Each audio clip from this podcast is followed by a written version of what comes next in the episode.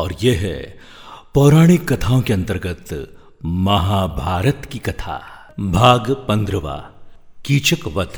पांडवों को मत्स्य नरेश विराट की राजधानी में निवास करते हुए 10 माह व्यतीत हो गए। सहसा एक दिन राजा विराट का साला कीचक अपनी बहन सुदेष्णा से भेंट करने आया। जब उसकी दृष्टि सैरंध्री द्रौपदी पर पड़ी तो वो काम पीड़ित हो उठा तथा सैरंध्री से एकांत में मिलने के अवसर की ताक में रहने लगा। द्रौपदी भी उसकी कामुक दृष्टि को भाप गई और द्रौपदी ने महाराज विराट और महारानी सुदेष्णा से कहा कि कीचक मुझ पर कुदृष्टि रखता है। मेरे 5 गंधर्व पति हैं, एक न एक दिन वे कीचक का वध कर देंगे। किंतु उन दोनों ने द्रौपदी की बात की कोई परवाह नहीं की और लाचार होकर एक दिन द्रौपदी ने भीमसेन को कीचक की कुदृष्टि तथा कुविचार के विषय में बता दिया। द्रौपदी के वचन सुनकर भीमसेन बोले, हे द्रौपदी, तुम उस दुष्ट कीचक को अर्धरात्रि में नृत्यशाला में मिलने का संदेश दे दो। नृत्यशाला में तुम्हारे स्थान पर मैं जाकर उसका वध कर दूंगा। सैरंध्री ने वल्लभ भीमसेन की योजना के अनुसार कीचक को रात्रि में नृत्यशाला में मिलने का संकेत दे दिया। द्रौपदी के संकेत से प्रसन्न कीचक जब रात्रि को नृत्यशाला में पहुंचा तो वहां पर भीमसेन द्रौपदी की एक साड़ी से अपना शरीर और मुंह ढककर वहां लेटे हुए थे। उन्हें सैरंध्री समझकर कामोत्तेजित कीचक बोला, हे प्रियतमे, मेरा सर्वस्व तुम पर न्यौछावर है। अब तुम उठो और मेरे साथ रमण करो। कीचक के वचन सुनते ही भीमसेन उछलकर उठ खड़े हुए और बोले, तू सैरंध्री नहीं अपने मृत्यु के समक्ष खड़ा है। ले अब पर स्त्री पर कुदृष्टि डालने का फल चख। इतना कहकर भीमसेन ने कीचक को लात और घूसे से मार प्रारंभ कर दिया। जिस प्रकार प्रचंड आंधी वृक्षों को झकझोर डालती है, उसी प्रकार भीमसेन कीचक को धक्के मार मार कर सारी नृत्यशाला में घुमाने लगा। अनेक बार उसे घुमा घुमा कर पृथ्वी पर पटकने के बाद अपनी भुजाओं से उसके गर्दन को मरोड़कर उसे पशु की मौत मार डाला। उसकी उस दुर्गति को देखकर द्रौपदी को अत्यंत संतोष प्राप्त हुआ। फिर वल्लभ और सैरंध्री चुपचाप अपने अपने स्थान में जाकर सो गए। प्रातःकाल जब कीचक के वध का समाचार सबको मिला तो महारानी सुदेष्णा, राजा विराट, कीचक के अन्य भाई आदि विलाप करने लगे। जब कीचक के शव को अंत्येष्टि के लिए ले जाया जाने लगा तो द्रौपदी ने राजा विराट से कहा, इससे मुझ पर कुदृष्टि रखने का फल मिल गया।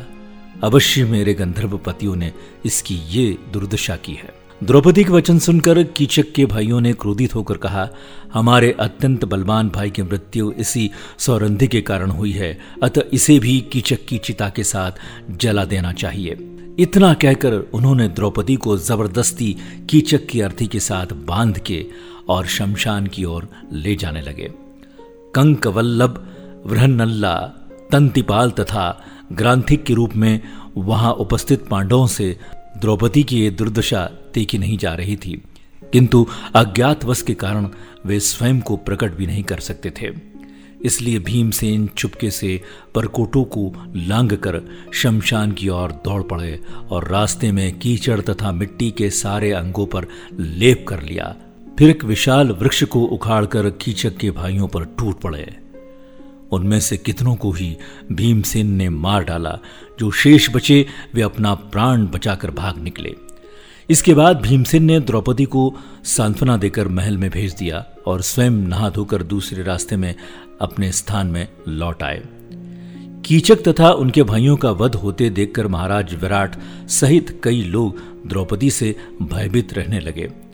कीचक के वध की सूचना आंधी की तरह फैल गई। वास्तव में कीचक बड़ा पराक्रमी था और उससे त्रिगर्त के राजा सुशर्मा तथा हस्तिनापुर के कौरव आदि डरते थे। महल में केवल राजकुमार उत्तर ही थे। प्रजा को रक्षा के लिए गुहार लगाते देखकर सैरंध्री द्रौपदी से रहा न गया और उन्होंने राजकुमार उत्तर को कौरवों से युद्ध करने के लिए न जाते हुए देखकर खूब फटकारा। सैरंध्री की फटकार सुनकर राजकुमार उत्तर ने शेखी बगाड़ते हुए कहा, मैं युद्ध में जाकर कौरवों को अवश्य हरा देता, किंतु असमर्थ हूं क्योंकि मेरे पास कोई सारथी नहीं है। उसकी बात सुनकर सैरंध्री ने कहा, राजकुमार, वृणल्ला बहुत निपुण सारथी है और वो कुंती पुत्र अर्जुन का सारथी रह चुकी है। तुम उसे अपना सारथी बनाकर युद्ध के लिए जाओ। अंततः राजकुमार उत्तर वृणल्ला को सारथी बनाकर युद्ध के लिए निकले। उस दिन पांडवों के अज्ञातवास का समय समाप्त हो चुका था तथा उनके प्रकट होने का समय आ चुका था। उर्वशी के शापवश मिली अर्जुन की नपुंसकता भी खत्म हो चुकी थी। अतः मार्ग में अर्जुन ने उस शमशान के पास, जहां पांडवों ने अपने अस्त्र शस्त्र छुपाए थे, रथ रोका और चुपके से अपने हथियार ले लिए। जब उनका रथ युद्ध भूमि में पहुंचा तो कौरवों की विशाल सेना और भीष्म, द्रोण, कर्ण, अश्वत्थामा, दुर्योधन आदि पराक्रमी योद्धाओं को देखकर राजकुमार उत्तर अत्यंत घबरा गया और बोला, वृहन्नल्ला, तुम रथ वापस ले चलो, मैं इन योद्धाओं से मुकाबला नहीं कर सकता। वृहन्नल्ला ने कहा, हे राजकुमार, किसी भी क्षत्रिय पुत्र के लिए युद्ध में पीठ दिखाने से तो अच्छा है कि वो युद्ध में वीर गति प्राप्त कर ले। उठाओ अपने शस्त्र अस्त्र और करो युद्ध। किंतु राजकुमार उत्तर पर वृहन्नल्ला के वचनों का कोई प्रभाव नहीं पड़ा और वो रथ से कूद कर भागने लगा। इस पर अर्जुन वृहन्नल्ला ने लपक कर उसे पकड़ लिया और कहा, राजकुमार, भयभीत होने की आवश्यकता नहीं है। मेरे होते हुए तुम्हारा कोई भी कुछ नहीं बिगाड़ सकता। आज मैं तुम्हारे समक्ष स्वयं को प्रकट कर रहा हूं। मैं ब्राह्मण पुत्र अर्जुन हूं और कंक युधिष्ठिर, वल्लभ भीमसेन, तंतीपाल नकुल तथा ग्रंथिक सहदेव हैं। अब मैं इनसे युद्ध करूंगा, तुम अब इस रथ की बागडोर संभालो। ये वचन सुनकर राजकुमार उत्तर ने गदगद होकर अर्जुन के पैर पकड़ लिए। वे देवदत्त शंख की ध्वनि रणभूमि में गूंज उठी। उस विशिष्ट ध्वनि को सुनकर दुर्योधन भीष्म से बोला, पितामहा, ये तो अर्जुन के देवदत्त शंख की ध्वनि है। अभी तो पांडवों का अज्ञातवास समाप्त नहीं हुआ है। अर्जुन ने स्वयं को प्रकट कर दिया, इसलिए अब पांडवों को पुनः 12 वर्ष का वनवास और 1 वर्ष का अज्ञातवास भोगना होगा। दुर्योधन के वचन सुनकर भीष्म पितामह ने कहा, दुर्योधन, कदाचित तुम्हें ज्ञात नहीं है कि पांडव काल की गति जानने वाले हैं। बिना अवधि पूरी किए अर्जुन कभी सामने नहीं आ सकता। मैंने भी गणना कर ली है, पांडवों के अज्ञातवास की अवधि पूर्ण हो चुकी है। दुर्योधन एक दीर्घ विश्वास छोड़ते हुए बोला, अब जब अर्जुन का आना निश्चित हो चुका है तो पितामह, हमें शीघ्र ही व्यूह रचना कर लेना चाहिए। इस पर भीष्म ने कहा, वत्स्य, तुम 1/3 सेना लेकर गौ के साथ विदा हो जाओ। शेष सेना को साथ लेकर हम लोग यहां पर अर्जुन से युद्ध करेंगे।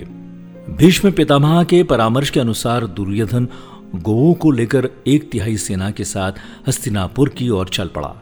यह देखकर कि दुर्योधन रणभूमि से लौटकर जा रहा है, अर्जुन ने अपना रथ दुर्योधन के पीछे दौड़ा दिया और भागते हुए दुर्योधन को मार्ग में ही घेरकर अपने असंख्य बाणों से उसे व्याकुल कर दिया। अर्जुन के बाणों से दुर्योधन के सैनिकों के पैर उखड़ गए और वे पीठ दिखाकर भाग गए। सारी गौएं भी रंभाती हुई विराट नगर की ओर भाग निकली। दुर्योधन को अर्जुन के बाणों से घिरा देखकर कर्ण, द्रोण, भीष्म आदि सभी वीर उसकी रक्षा के लिए दौड़ पड़े। कर्ण को सामने देखकर अर्जुन के क्रोध का पारावार न रहा। उन्होंने कर्ण पर इतने बाण बरसाए कि उनके रथ, घोड़े, सारथी सभी नष्ट भ्रष्ट हो गए और कर्ण भी मैदान छोड़कर भाग गया। कर्ण के चले जाने पर भीष्म और द्रोण एक साथ अर्जुन पर बाण छोड़ने लगे, किंतु अर्जुन अपने बाणों के बीच में ही उनके बाणों के टुकड़े टुकड़े कर देते थे। अंततः अर्जुन के बाणों से व्याकुल होकर सारे कौरव मैदान छोड़कर भाग गए।